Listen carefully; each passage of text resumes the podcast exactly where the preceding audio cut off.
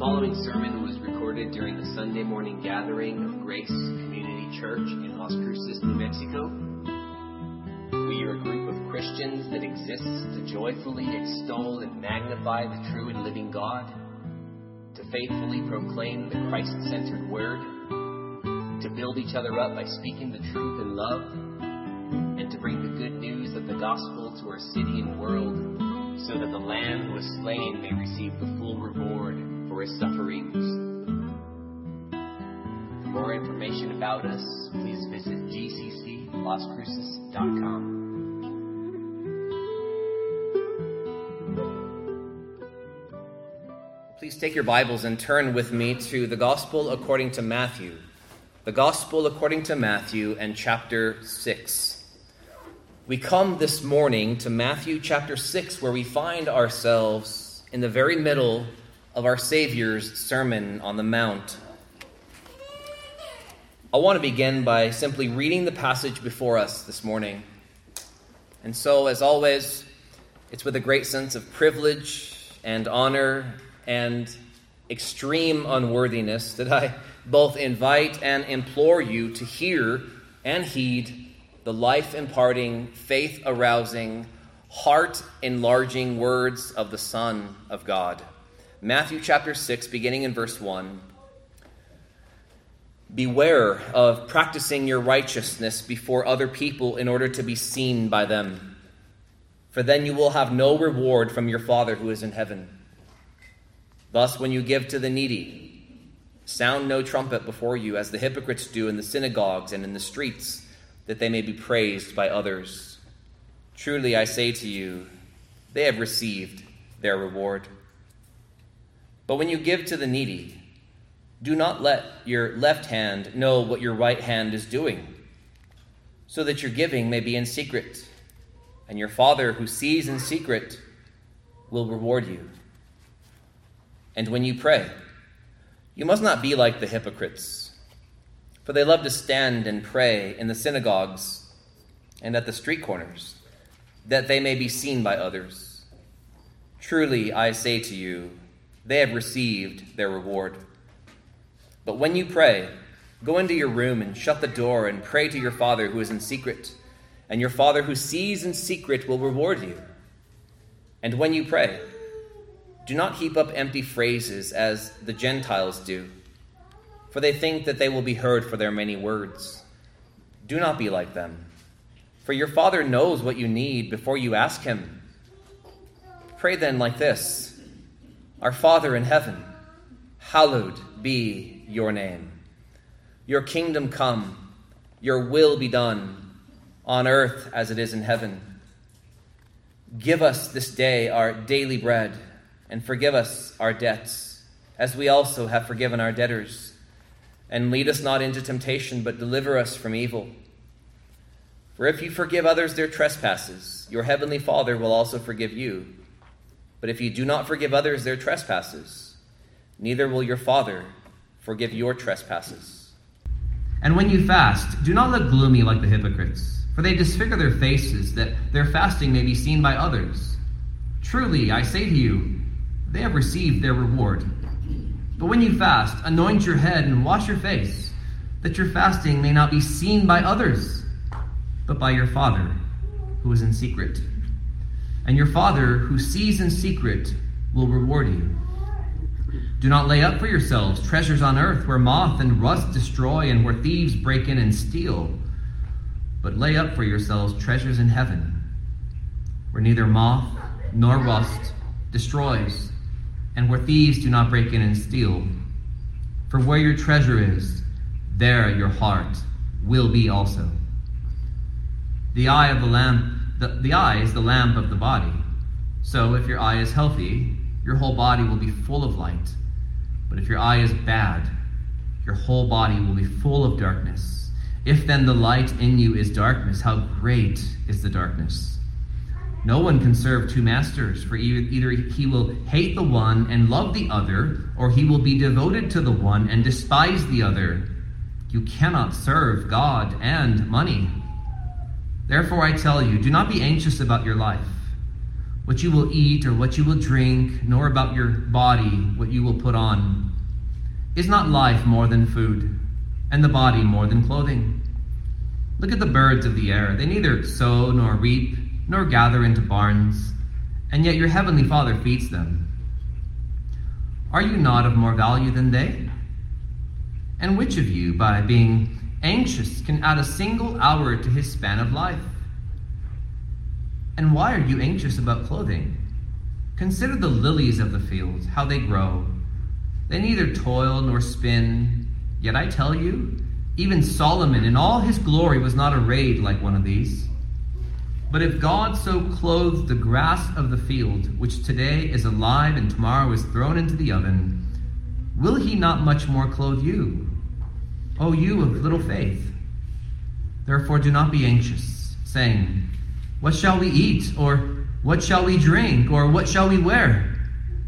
For the Gentiles seek after all these things, and your heavenly Father knows that you need them all.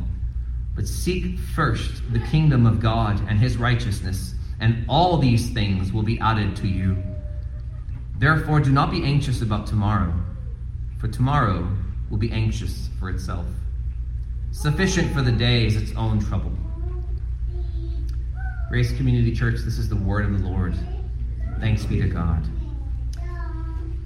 As an apostle of Jesus Christ, Matthew writes this good news narrative in order to present his hearers, both then and now, with the King and his kingdom.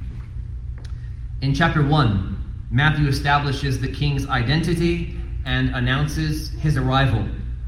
In chapter 2, we see the King adored of all people by Gentiles from the East, and we see him preserved by his heavenly Father as Herod pursued him as a child.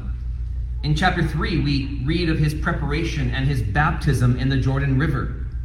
In chapter 4, we hear him begin to proclaim the good news of the kingdom after emerging victoriously from the wilderness where he was tempted by the devil for 40 days and 40 nights.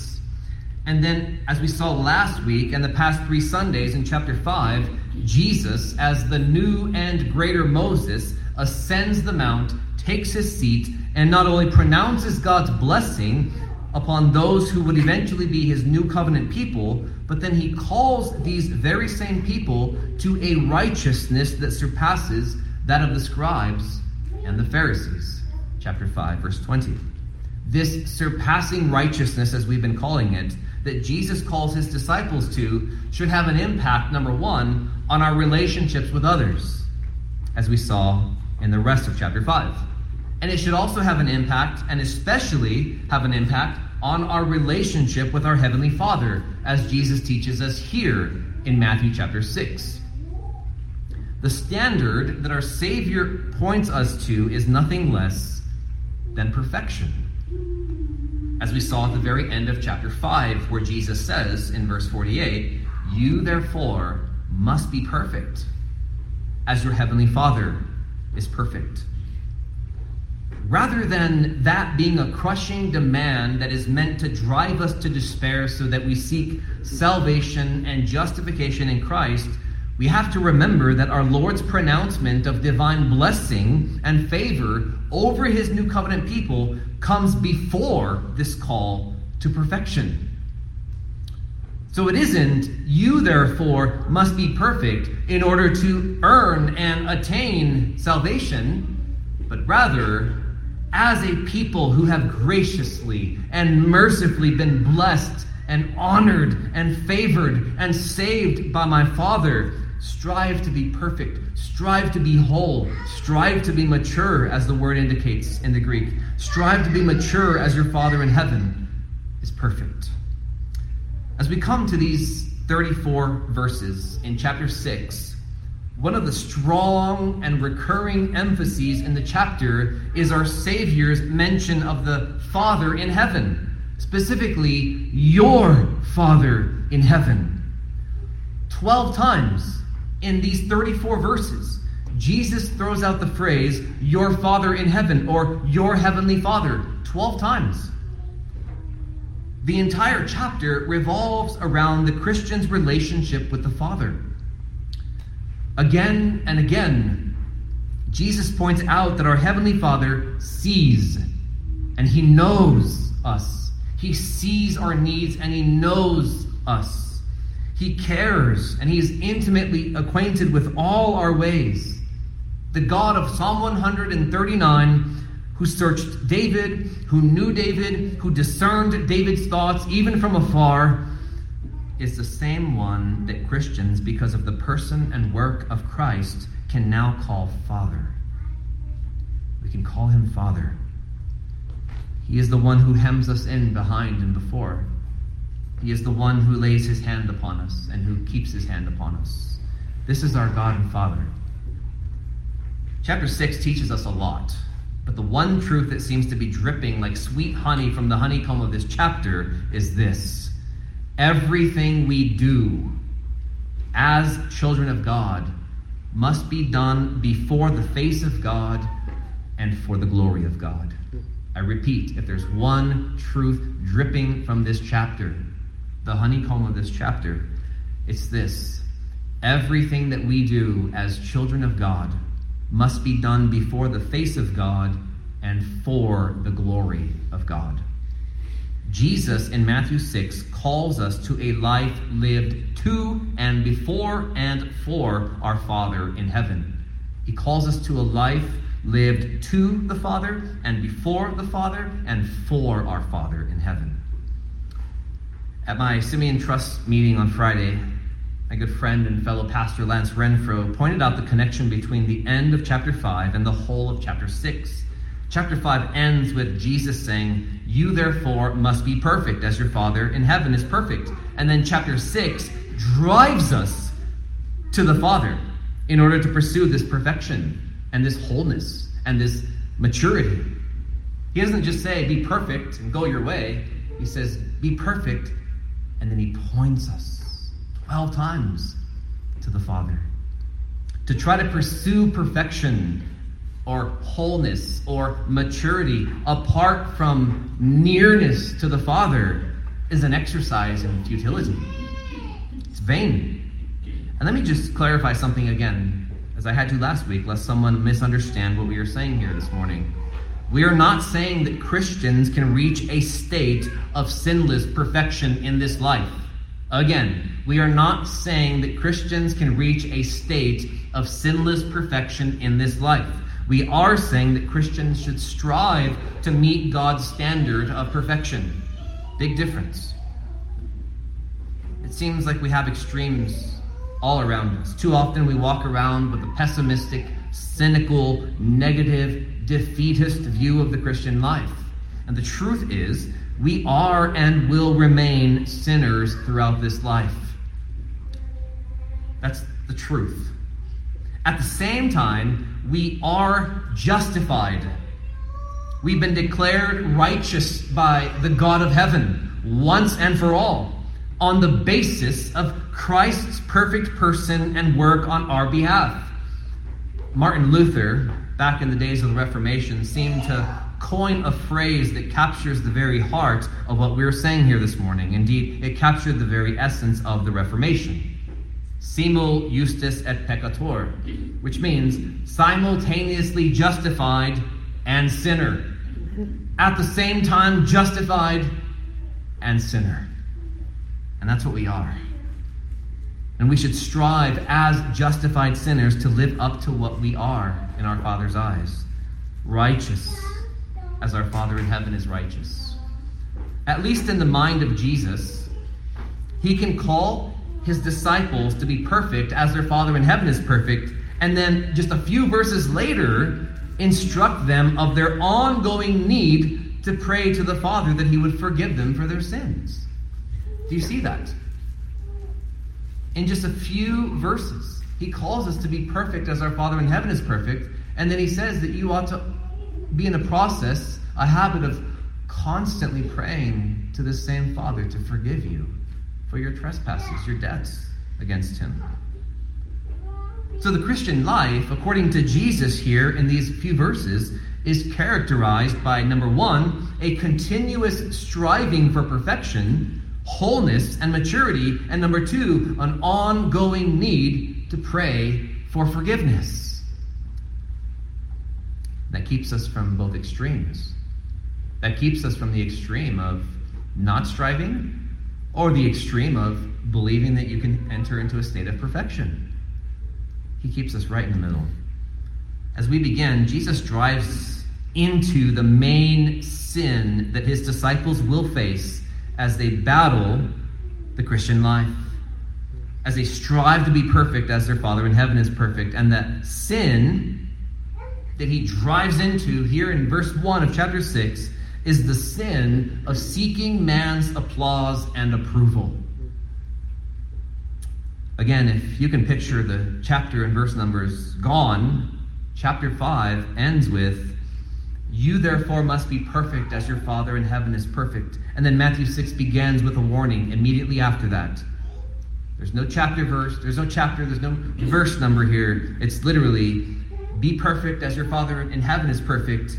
Beware of practicing your righteousness before other people in order to be seen by them, for then you will have no reward from your Father who is in heaven. As God, Jesus knows the human heart all too well. He knows his people infinitely well. He knows us perfectly. He knows that a perverted motivation can make an otherwise righteous act into a selfish act that disgusts his heavenly Father and calls for his reprimand rather than his reward. Jesus knows that a perverted motivation can take an otherwise righteous act and turn it into a selfish act that disgusts the Father and brings about his reprimand rather than his reward. It is so easy for us, isn't it, to allow sin to hijack holy practices, to allow sin to hijack righteous living. And it's terrible how much prominence and how much weight we can give and we can ascribe and we can assign to man's opinion and man's approval and man's applause and man's acceptance. There's a constant tension between fearing man and fearing God that many of us struggle with. I think of the end of Isaiah chapter 2 when Isaiah the prophet calls the attention of his readers to that eschatological day of judgment to come, that final day of judgment. And then he concludes that by saying, and I quote, "Stop regarding man, whose breath of life is in his nostrils. For why should he be esteemed?" Stop regarding man. Judgment's coming. Stop regarding man. In the context of Matthew 6, the righteous practices that are in danger of being hijacked by sin are, number one, giving to the poor, praying, and fasting. Practices that were deemed the most important in first century Judaism. So Jesus picks up and he begins to teach and instruct on these matters. Whenever we sin, specifically the motivation to be seen and esteemed by others, that hijacks our righteous acts, that shows that we are not only guilty of idolatry, that is, ascribing worth to the praise and approval of man, but whenever we do that, whenever we sin by seeking the praise and approval of man, we're not only guilty of idolatry, but we are in danger of losing our heavenly reward. Notice what he says here. "Beware of practicing your righteousness before other people in order to be seen by them, for then you will have no reward from your Father who is in heaven." What are these rewards? We know that rewards will come in eternity. There will be a day of judgment where the guilty, those who are not covered by the blood of Christ, will be judged and assigned to everlasting torment. But that day of judgment will also be a day of reward and honor and glory for the people of God. It's not the first time Jesus mentioned this. He mentioned this back in chapter 5, verse 12, regarding enduring persecution. "Rejoice and be glad, for your reward is great in heaven." Talks about this in Matthew chapter 19, verse 29, that everyone who has left houses or brothers or sisters or father or mother or children or lands for my name's sake will receive 100-fold and will inherit eternal life. The Bible's full of talk of rewards. I think specifically of 1 Corinthians chapter 3, where the Apostle Paul says, "No one can lay a foundation other than that which is already laid, which is Jesus Christ. Now if anyone builds on the foundation with gold and silver and precious stones, wood, hay, straw, each one's work will become manifest, for the day will disclose it, the day will reveal it, because it will be revealed by fire, and the fire will test what sort, what manner, what type, what kind of work each one has done. And now listen, if the work that anyone has built on the foundation survives, he will receive a reward. If anyone's work is burned up, he will suffer loss, though he himself will be saved, but only as through fire." Every time we seek man's approval, we cease to build upon the foundation of Christ with good quality metals and stones and gold and silver, and we introduce into the Lord's work wood and hay and stubble, and all of that will be burned up on that day. It won't last. It won't survive the fire. 2 John 8 says, "Watch yourselves so that you may not lose what we have worked for, but may win a full reward." In Revelation 11:8, we read this, "The nations raged, but your wrath came, O God, and the time for the dead to be judged and for rewarding your servants has come." A day of reward is coming, friends, and when the Bible lays out reward and the focus on eternal rewards as a legitimate motivation, we have no business saying, "Well, I'm not just after rewards here. I don't want rewards. I just want Christ." When the Bible lays out rewards as a legitimate motivation for you, for your endurance, for your holiness, you ought to think highly of that. A lot of people will resort to kind of a false sense of humility when it comes to this and say, I'll just be happy if I can make it. I'll just be happy if I can get there. But when the Bible talks again and again and again about not losing your rewards, that should matter to us, because it will matter in that day. I assure you of that. It will matter in that day. Eternal rewards. Well, Jesus goes on and he instructs us in 5 areas in this chapter. He instructs us in the area of giving, in the area of praying, in the area of fasting, in the area of treasures, and in the area of worry and anxiety. And so let's dive in. Look at verse 2, the area of giving. "Thus, when you give to the needy," he assumes his disciples will care enough to give to the needy, "sound no trumpet before you, as the hypocrites do in the synagogues and in the streets, that they may be praised by others."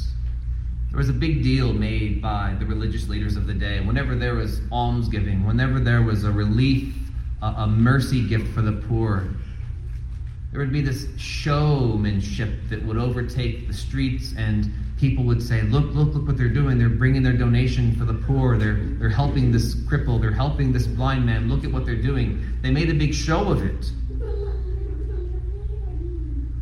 And notice that little phrase at the middle of verse 2, "that they may be praised by others." That was their motivation. It wasn't to help the poor. It wasn't a righteous act that sought to relieve the distress of the poor, the pain of the poor. It was that they may be praised by others. They had one eye on their gift and the other eye not on the recipient of that gift, but on the other people that were looking upon them. That was their problem. Jesus uses a word here, hypocrites, that referred to in the Greek play actors. The theater was a common thing back in that day, and a hypocrite was simply someone who would put a mask on, play the part, and then take the mask off. Jesus says these religious leaders they're actors. There's not a genuineness there. There's not a real concern for the poor. There's not a real passion for the glory of my Father. They're actors. It's all for show. It's all that they might be praised by others, that they would be the talk of the town. Well, notice the end of verse 2. It's tragic. "Truly, I say to you, Here's an assertive statement, an absolute truth. They have received their reward. What a tragedy, right? That the Lord could look upon something you did and say that and speak of your reward as something already in the past, not something in the future. The Christian looks forward to a future reward. I'm with you. I want nothing more than just to see Christ face to face. But when he promises me rewards, I better esteem those rewards. At the same time, it would be horrible for him to speak of my rewards as something I've already received in the past. Because if it's something already received in the past, it had to do with seeking the applause and applaud of people who are nothing more than dust. Nothing more than dust. If that's what you're after, Jesus says, you can attain it. You can get it. It's easy. It's very easy. He says, verse 3, but when you give to the needy, do not let your left hand know what your right hand is doing. I really believe our Lord did have a sense of humor. Don't even let your left hand know what your right hand's doing as you're giving. The left hand's over here just like looking at the trees and the rocks, and the right hand's like, you know. He's accentuating and highlighting the secrecy so as to not even be tempted that your left hand wouldn't know what's going on. Much more those around you, outside of you. He says, don't even let your left hand know what your right hand is doing, verse 4, so that your giving may be in secret, hidden, unseen. No one notices. And your Father who sees in secret will reward you. You see, there's one who sees in secret. There's one who knows what happens in the secret place. There's one who knows what happens when no one else is around, and that is our Father. You see what he's doing here? He not only calls us to be perfect, as our Father in heaven is perfect, but then he drives us to have this preoccupation with this Father who sees and knows and understands what happens when no one else sees and no one else knows and no one else understands, because it's the secret place. He's pointing us to a life lived to and for and before the Father. To use, again, some Latin phrases, right, that R.C. Sproul is big on. He's calling us to live Coram Deo. He's calling us to live before the face of God with the acknowledgement that I'm always ever before his eyes. I'm always ever before his face. If we can get that etched upon our hearts, etched upon our minds, we would live the way Jesus calls us to live. When we realize that my life is lived before the face of my Father, it affects the way we live, it affects the way we give, it affects the way we pray, it affects the way we fast, it affects the way we conduct our entire life. He instructs us also in the area of praying. Look at verse 5. When you pray, you must not be like the hypocrites. Do not be like them, he says, for they love to stand. That was a popular posture for them. And pray in the synagogues and at the street corners, that they may be seen by others. Truly I say to you, they have received their reward. But when you pray, go into your room and shut the door and pray to your Father who is in secret. And your Father who sees in secret will reward you. At first glance, it seems like our Lord is focused on your bodily posture or your location. But to conclude with either emphasis is to miss the entire point. The point that he's driving at is your motivation in prayer. Your motivation, your location doesn't matter. If you stand, if you sit, if you're on your knees, if you go for a walk, it's your motivation. The motivation to avoid is to be seen by others, to be praised by others, to be regarded by others as holy and righteous. We have a lot of ways that we can hijack this holy act of prayer. How many times have you said, I'm going to continue to pray for you? Continue implies that I have been doing so, and I will be continuing in that manner. Or, I'll be praying for you. I'm going to pray for you. I was talking to a brother in the past, just saying, it's almost better to, instead of saying, I'll be praying for you, because that signifies an ongoing present tense, right? Just be real and say, you know what, why don't we pray right now? Or if you don't have the time, say, you know what, as soon as we hang up or as soon as we leave and depart, I'm going to pray for you in the next few minutes. That's better than signifying that you're in this ongoing state of prayer before God for this person or these people. Our words are it's so easy for sin to hijack these good things, right? Or to go around, as you've seen them before, prayer secretaries. They go around a congregation or a conference and say, "How can I pray for you?" And they write down your whole life. And that, if you're truly sincere and you want to know how you can pray for people, that's great and that's good, and you should long to do that. But be careful of making a show of it. Be careful of doing it in order to be regarded as the mighty prayer warrior of Grace Community or the mighty prayer warrior of this conference. Let it be done in secret. Be creative. How can you figure out what people need in secret? For then you will receive a reward. Your Father loves you and wants to see you flourish and wants to see you with His approval and His rewards upon your life. Therefore, resort to secrecy in not only your giving and relieving the poor, but in and especially praying to Him. The most intimate, holy, sacred act on this earth is probably prayer. And it's so easy for sin to turn that into the most perverted act, because the motivation and end and goal is the praise and approval of others and not God. It's not about location, it's about motivation. It's not about posture, it's about the purpose for which you're praying. It's to pray to Him and Him alone.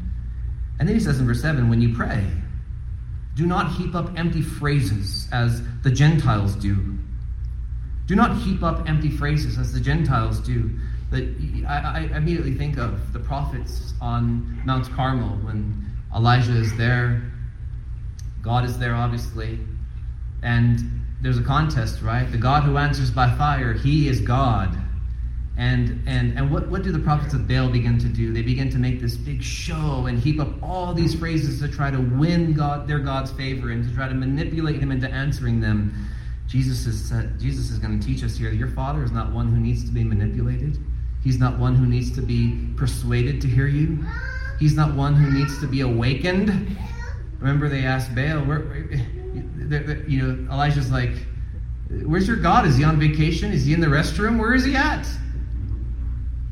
Our Father's not one like that in any degree. We don't need to heap up empty phrases, abracadabras, and all this gibberish. We can be real with our Father. We can get to the heart of what we need, because He already knows. He already sees the need.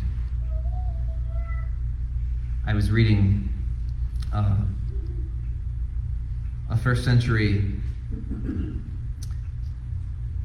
historian, Roman historian, and he mentioned how listening to the prayers of the pagans towards their deity was, quote, fatiguing to the gods. Fatiguing, tiring to the gods. I think specifically of the time in Isaiah, where God says, "You're wearying me with your many words. You're wearying me with your prayers. You're wearing me out." Not that He can be worn out, because He's omnipotent. But the point is, just speak. What is your need? What do you need? What do you want? He says, your Father doesn't need to be implored with many words. They think that they will be heard for their many words. Think of that warning in Ecclesiastes. He is God in heaven. You are here on earth. Let your words be few. It's an insult to the majesty of God to think that we can manipulate Him or get His attention by our words. He's a Father who knows us. Imagine you who are fathers. One of the things you do not want in your life is for your children to view you a certain way, right? Let work will come and go. Your ministry will be there. But you fail in the home, and there's serious consequences there. But imagine if your father imagine a father, you as a father, your son comes to you and he's just like giving you all this gibberish. You know that all he wants from you is some time. That's it. He just wants some time to spend with you. But he's talking about what happened in the news this morning, and he's talking about what happened when he went on that walk and he saw that jackrabbit take off on that trail, and then he began to think of hunting and how it'd be a great idea to become a hunter. All of this rubbish and all of this nonsense talk just to get to the point of, Father, I just want to be with you right now. You would say, son, just get to the point. You want to hang out? Let's hang out. I'll drop everything right now. If we as sinful fathers want our sons to get to the point, how much more our Heavenly Father, who loves us with more fervency and energy than we sinful fathers could ever love our children with.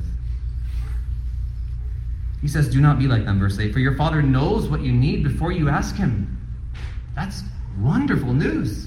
He knows what you need before you ask Him. Again, this is the God of Psalm 139. Now we're able to call this God our Father.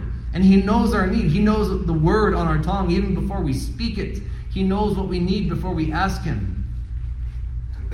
He says, pray then like this. And the structure in the Greek is indicating not necessarily a ongoing, or I should say a script every time we pray, to pray always and only like this script, pray this script. This is a pattern that he's laying out for us. This is a method for praying, a mold that we should base our prayers off of. And it begins with an acknowledgement of God as our Father.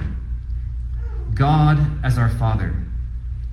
Our Father in heaven, he says, hallowed be your name. There's 6 requests that he's going to lay out here in what's traditionally called the Lord's Prayer. The first 3 requests, I will argue, are primarily eschatological. And what I mean by that is these are requests that are primarily about of what's ultimately coming at the end of the world. They do have relevance for right now, of course, but only because right now we are on a trajectory towards the end of the world. We are on a trajectory towards the consummation. We are on a trajectory towards the second coming of our Lord Jesus Christ. And so what's interesting is he calls us first and foremost to acknowledge God as our Father.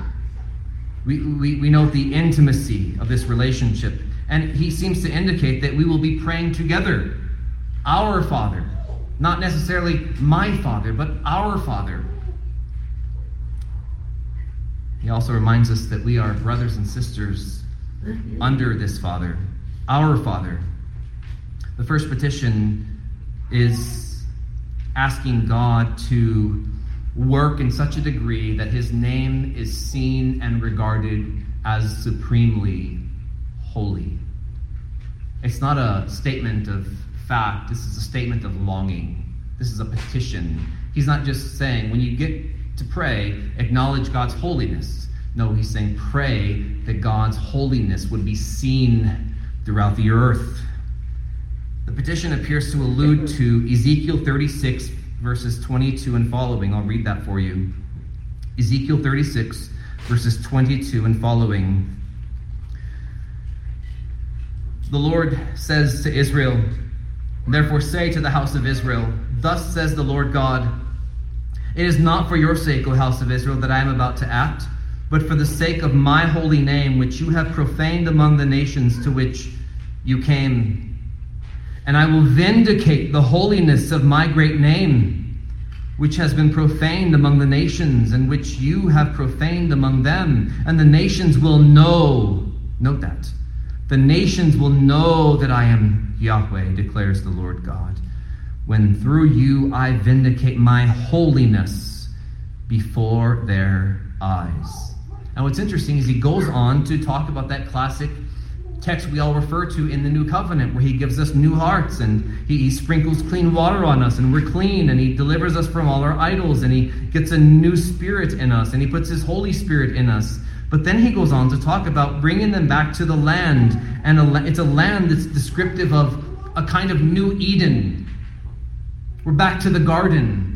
which ultimately points us to the new creation to come at the end of the age and for all eternity. And so what I believe Jesus is getting at here in Matthew chapter 6, in this first petition, is, Father, work in such a degree, bring about your purposes, your sovereign purposes, so as to secure what you promised back in Ezekiel's day, that you would not only cause us to regard your name as holy through the new birth, through regeneration, but that work would be complete, and that work would culminate, and that work would find its ultimate fruition and expression in a holy world where your holiness is vindicated, where your holiness is seen and savored and appreciated and adored above everything. And it begins here, right? Father, help me to treasure you as holy and as unlike any other thing in this world. Hallowed be your name in the hearts of my children. Hallowed be your name in those to whom I speak the gospel this week.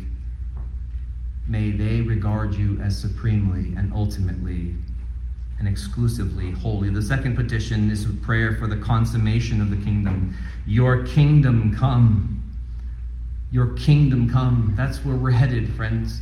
Your kingdom, where you rule with your word, your authority, in your place over your people. May it come. And right now we know that it's coming in stages, isn't it? Every time someone bows the knee to the lordship and kingship of Jesus, that kingdom in part is seen in a person submitting to the kingdom, loving the king, pronouncing the gospel of the kingdom, the good news of the coming kingdom. But that kingdom will ultimately come on that last day when the king comes on that last day. And so this is a prayer that we would be ready, that the kingdom would come and be consummated and be the only thing that lasts in the very end. When that kingdom comes and takes over all the kingdoms of the earth, banishes all godlessness and sinfulness from this world, and as the only kingdom that will stand in that last day, he says, pray that the kingdom would be consummated. Third petition, he asks that we would pray that his eternal purposes, his eternal sovereign will would be completed. Your will be done. How? On earth as it is in heaven, immutable, sovereign, powerful, effective, supreme. May that will be that which is unleashed in this earth, that will lead ultimately to the consummation. And then the last three petitions mark the beginning of this second section, where we focus on temporary needs or temporary requests. The provision of food. It seems so mundane, doesn't it? To go from talking about this coming kingdom and this coming rule of the Lord Jesus Christ, where he is all in all, like we read of in 1 Corinthians 15, and then we turn to, give us this day our daily bread. But it only goes to show that our Father cares about the eternal, the grand, the eschatological, the consummation, the ultimate, but he also cares about the temporary and the mundane day-to-day things that are important and needful to you as his child. He cares. He cares.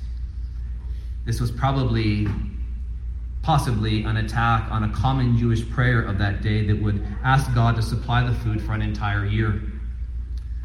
This takes us back to the days in the wilderness where God would provide manna, not weekly, not monthly, but daily, in order to foster dependence upon the Father, foster dependence upon God.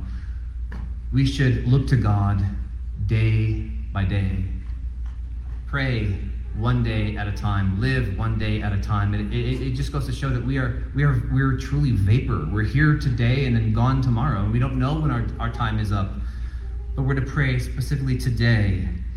And it's almost reminiscent of the prayer of Agur in Proverbs chapter 30, where he says that if I have too much food, I'd be tempted to forget you, God. But if I have too little, I'd be tempted to steal. And so just give me today what I need. Give me my daily provision. The fifth petition is has to do with forgiveness. Verse 12, forgive us our debts as we also have forgiven our debtors. Prayer should be request, but it should also be Father, forgive me. And he likens sin to debt because that's what sin is. It racks up and stacks up. And we know that, as in Colossians chapter 2, our debt was paid in full when that full record of debt that stood against us with its legal demands was nailed to the cross and we bore it no more and bear it no more. And so forgiveness is, in a sense, twofold, right? We have been forgiven once and for all by the blood of Christ, by the work of Christ, cleansed once and for all, but as Jesus taught his disciples in that upper room discourse, they've taken one overall bath, right? But then from that point on, they just need their feet washed. And that's what this is. Father, cleanse our feet from getting dirty in this world today. Cleanse our feet from walking in places we shouldn't have walked today. Forgive us. And verse 13, lead us not into temptation, but deliver us from evil. Don't drive us, Father, the way the Spirit drove Jesus in Matthew chapter 4 into the wilderness to be tempted by the devil. Father, do not lead us that way. We know our frailty. We know our weakness. We know our tendencies. And even if we do find that we're not led in such directions, the second half of the petition says, deliver us from evil, or specifically the evil one. The word deliverance here signifies rescuing someone from a fate that they cannot otherwise escape on their own. We need deliverance. How often do you pray for deliverance? We often don't pray for deliverance because we see ourselves as sufficient and able and capable of rescuing ourselves and plucking our own feet out of the net. But as Psalm 25 says, Psalm 25:15, my eyes are ever toward Yahweh, for he will pluck my feet out of the net, out of the net. And then he instructs us in the area of fasting, in the area of fasting. When you fast, assuming they'll do it, do not look gloomy like the hypocrites. Modern day language, hangriness, looking gloomy and doomy because you're making this huge sacrifice for the Lord. You've gone without breakfast, and that's it. Or lunch, or dinner, or breakfast, lunch, and dinner. He says, whatever you choose to do, don't do it in a way that would attract attention to yourself, that you may be seen by others. Truly I say to you, they have received their reward. But when you fast, anoint your head and wash your face. Make yourself look as fresh as you can. As fresh as you can. That your fasting may not be seen by others, but by your Father who is in secret. And your Father who sees in secret will reward you.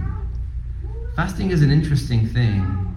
Some people use fasting as a way of asceticism, as a way of inflicting harsh measures upon their body. Some people view fasting in terms of penance. I've sinned, I've done wrong, and therefore I'm going to go without food in order to pay something. Well, friend, you can't pay it. You want to pay it, and yet never pay it? Go to hell and suffer for all eternity, because that's the wages for sin. We cannot pay any amount back to God, either by fasting or by asceticism or severity to the body. Nor should we be legalistic about fasting. Fasting has been described by Matthew Henry as putting an edge upon spiritual affections, upon devout affections, heightening godly affections, refining, sharpening godly affections. Because when we go without food, and I believe that the primary means of fasting is to go without food. Obviously, you can fast from social media and television and movies and things of this world that aren't inherently bad but can easily captivate you. I believe the primary thing from which we're to fast is food, because of what happens in us. We realize and we recognize that we truly live and feed upon God, that we truly hunger and thirst for Him. And so when we go without these things, we realize, wow, who do I have in heaven but you? You are my portion. And those affections for Him are refined and sharpened. Don Whitney says, fasting can be an expression of finding your greatest pleasure and enjoyment in life from God. And he mentions several purposes for fasting. Number one, fasting strengthens prayer. Number two, fasting is a way of seeking God's guidance. Acts 14:23. Fasting is a way of expressing grief. Fasting is a way of seeking deliverance or protection. Fasting is a way of expressing repentance and returning to God. Fasting is a way of humbling yourself before God. Fasting is a way to show your concern for the work of God, Nehemiah 1, verses 3 and 4. It's a way of ministering to the needs of others, a way of overcoming temptation and dedicating yourself to God. And it's a way of expressing love and worship to God. He says, when you do these things, when you go without food, he says, whatever you do, however long you do it for, try your hardest to not let others know you're doing it. Your Father who sees in secret will reward you. And then he moves on and he calls us to not only fast for the glory of God and pray for the glory of our Father, but then he moves on in verse 19 through 24 to talk to us and teach us regarding treasures. He says, do not lay up for yourselves treasures on earth where moth and rust destroy and where thieves break in and steal. Everything in this world is subject to decay and corruption, as Romans chapter 8 teaches us. Everything is subject to decay. Everything is subject to be broken down, as some of us are well familiar with right now in seasons of trials. Everything, nothing's meant to last. Everything will break down, wear down, tear out, to include our bodies. But he's saying here is treasures on earth, don't store them up. He doesn't say it's bad to have them. In fact, the Bible never condemns rich people as having possessions. It simply says to exhort them not to trust in those possessions. We have this view today that, to be rich is to be sinful. No, God has highly favored some rich people, and he uses them to bless others. He uses them to bring prosperity to others. He just says, don't set your hope on them. Don't set your heart on them. Don't lay up for yourselves. The idea is treasuring them up where moth and rust destroy and thieves break in and steal. But lay up for yourselves treasures in heaven. These treasures are these rewards that we've been talking about all along. When we do these things for and to and before the Father, we're storing up treasures in heaven. That's what he's talking about here. Focus on that, he says. In heaven, neither moth nor rust destroy, and there are no thieves to break in and steal. He says, for where your treasure is, there your heart will be also. In other words, you will ultimately end up where your treasure is. If all your hope and inheritance is in God, and on his glory, your heart will be there, both now and forever. And he moves on to 22. The eye of the lamp is the body. The eye is the lamp of the body. It seems kind of disconnected. Maybe he's going to go on and talk about good vision. You see, this is where materialism springs from. We're bombarded with the flashy, shiny things of this world. He says, man, the eye is the lamp of the body. And so if your eye is healthy, if your eye has a good biblical view towards temporary possessions, and you know their place, and you know their transient nature, your whole body will be full of light. But if your eye is bad, the word is literally unhealthy, your whole body will be full of darkness. In other words, if you have an eye for the latest and the greatest, he says your body's going to be full of darkness. This is the spring. This is the spring into materialism, is a bad, unhealthy eye. With our eyes, we should see things as God sees them, right? We should see them as temporary. We should see them as transient. We should see them as susceptible to moth, rust, and thievery. For where your treasure is, your heart will be also.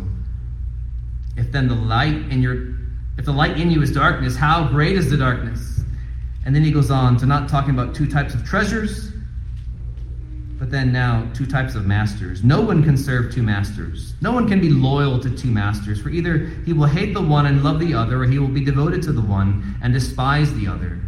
You cannot serve both God and money.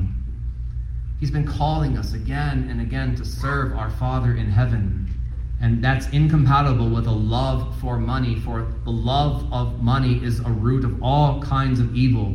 Many have pierced themselves through with many sorrows because of their love of materialism and money and treasures here on earth.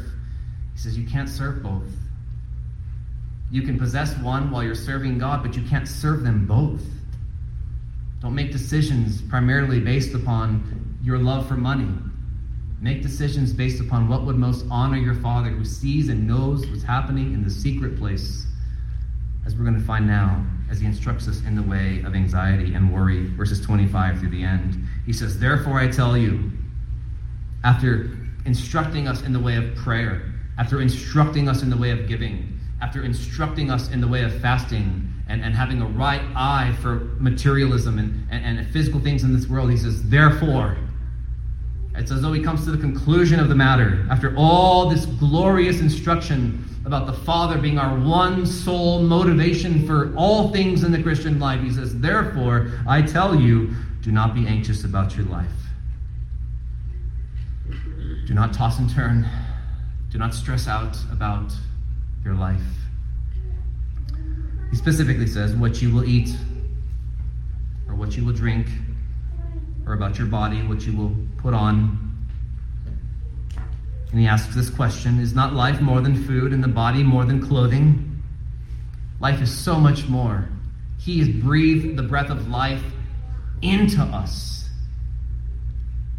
And is that life less than food and clothing and shelter and all these things? No, this is the most important thing, is your life. And he knows that. The Father knows that. And then he points out two illustrations here. Look at the birds of the air.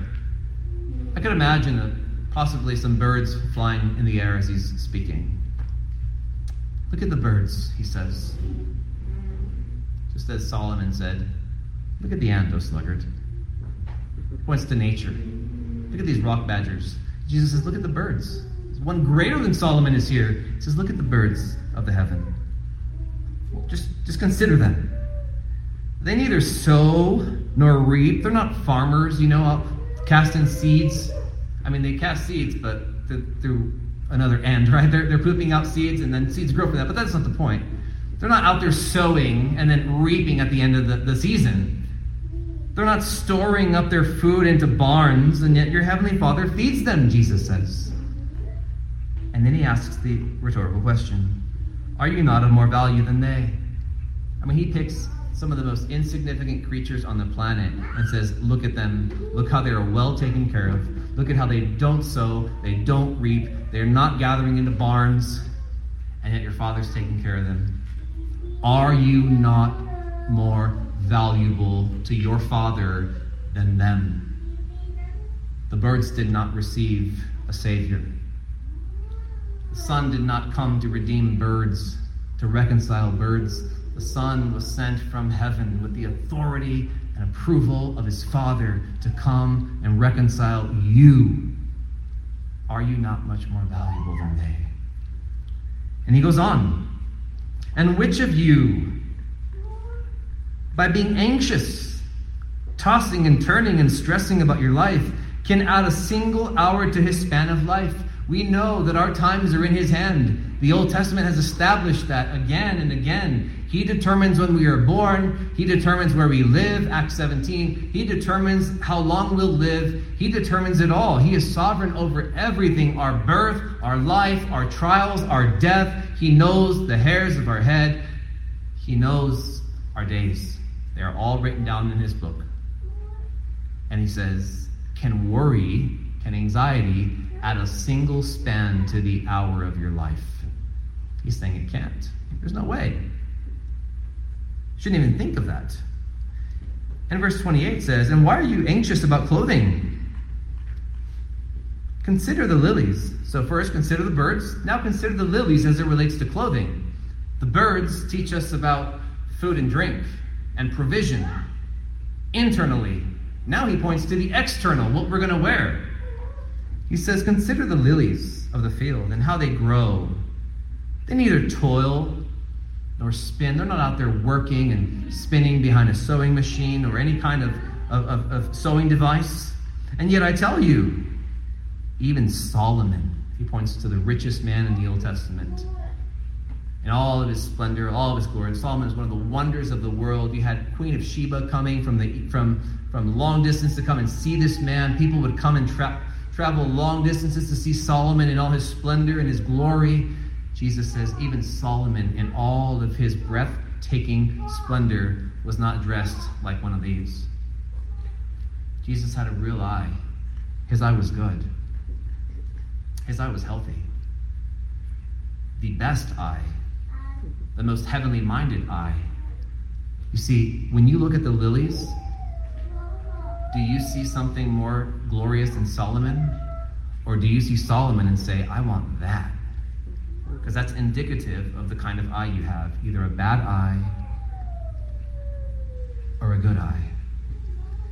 And we ought to be praying that the Lord would give us good, biblically shaped eyes to be able to discern what is truly beautiful, what's truly good, what's truly glorious, like our Savior does here. Solomon was not arrayed like one of these.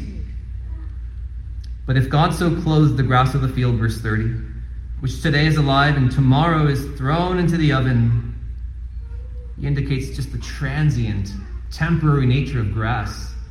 Here today, chopped down, thrown into the fire the next day. Will he not much more clothe you? And he points out the issue, the heart of the issue. O you of little faith. Oh, you who trust my Father in a way that does not bring glory to my Father. Oh, you of such small trust. Oh, you of little dependence. Oh, you of little confidence in my Father. That's what he's getting at here. Oh, you of little faith. You see, what Jesus is doing here is he is building up and encouraging and pouring oil over the flame of their faith in the Father. He's pouring fuel over the flame of faith. Faith comes by hearing, and hearing by the word of God. And the reason we worry and the reason we fret and stress and toss and turn is because we don't trust our Father. But what are the anchor points that Jesus is giving us in this chapter for our faith to latch their teeth onto? Your Father knows. Your Father sees. And your Father cares. And when you believe that your Father knows what you need, and when you believe that your Father sees everything you do in secret, and when you believe your Father cares about you infinitely more than the grass that is here today and gone tomorrow, and when you know that your Father cares about you infinitely more than the birds of the heavens, you live a life that brings honor and glory to your Father in heaven. That is a life right there, lived to and for and before the Father in heaven. Simple, childlike faith that goes to God every day and says, Father, I pray that you would complete your mission in this world to vindicate your holiness at last. And as we're headed there, I just need a little bit of bread and food for myself and my family today. And forgive me for being a moron when it comes to sin and flesh. Forgive me, please. And lead me in the way everlasting. And if I'm tempted, oh, deliver me out of the net. Deliver me from evil. You know what I need, you see what I have, and you care. That is fuel for faith, friends. That is fuel for faith. And so he concludes, therefore, verse 31, do not be anxious, saying, what shall we eat? Or what shall we drink? Or what shall we wear? For the Gentiles, he says, the term often used of unbelievers in that day, for Gentiles, unbelievers are consumed with these things. They seek after all these things. And your heavenly Father knows that you need them all. But here's the exhortation. But seek first, pursue first, over and above everything else, the kingdom of God and his righteousness. Set your heart and your mind about the kingdom, the advancement of the kingdom, the spreading of the kingdom, preoccupied with the consummation and coming of the kingdom, And as you do that, pursue the righteousness that I am calling you to. And all these things, notice, will be added to you. In short, you preoccupy yourself with my Father's kingdom and his righteousness, and my Father will take care of you. My Father will take care of you. Your Father's got this, friends. Your Father's got this. Therefore, conclusion, do not be anxious about tomorrow. It's as though he personifies tomorrow, as though tomorrow's this living being, just fretting and anxious. He says, do not be anxious about tomorrow, for tomorrow will be anxious for itself. It's his way of saying tomorrow has its share of worries. Tomorrow has its share of troubles and tribulations. Sufficient for the day is its own trouble. Hence the call to live for and before and to your Father in heaven. If you're a believer here, I want to ask you this morning, are you more interested in what your Heavenly Father thinks of you or what people think of you? There should be cause for prayer and self-examination before God this next afternoon. Do you show any concern for the needy? And it's hard today, isn't it? We see fentanyl in our streets, and we see how it's just tearing people apart. And to help any degree financially is really to hurt. There's a book out there called When Helping Hurts. You give finances, and people go and they use those finances to dig themselves into a deeper pit. But there are other ways to help. Be creative. Share a meal. Whatever it might be, but do it in secret. I want to ask you, do the priorities reflected in your personal prayer life reflect the priorities that Jesus lays out in what's known as the Lord's Prayer? Is there a preoccupation in your mind with the kingdom, with his will, with forgiveness, the need for forgiveness, the need for provision, daily bread? Do you have a concern for fasting, for drawing near to God, for refining spiritual affections, for beating your flesh into subjection, for taking time to meditate on things above? And I want to ask you, as a believer, do you consider yourself, do others see you as a worrywart? A worrywart who's constantly tossing and turning and worrying about this day and the next day. I remember back in the day, perhaps one of the only illustrations my wife remembers from when I was teaching a Bible study way back in like 2005 was apparently I said that worry and anxiety is like a rocking chair. You can rock all day, you can rock hard on it, but you don't get anywhere at the end of the day. It doesn't take you anywhere. Are you on your rocking chair today with worry, with anxiety? The way to combat that is faith that takes God at his word. That he sees you, he knows you, and he cares about you. Worry about today, living for his kingdom, striving for his righteousness today. And just one final word to those of you who are outside of Christ this morning. I want you to consider something. Being outside of Christ, listen to me very carefully. You have nothing and no one but those here on earth. The best you have on earth to comfort you, to provide for you, to love you, are those who are considered by the Bible to be dust and frail and weak and temporary. Right now you have no Heavenly Father with you. You have no Heavenly Father before you. You have no Heavenly Father waiting to welcome you home.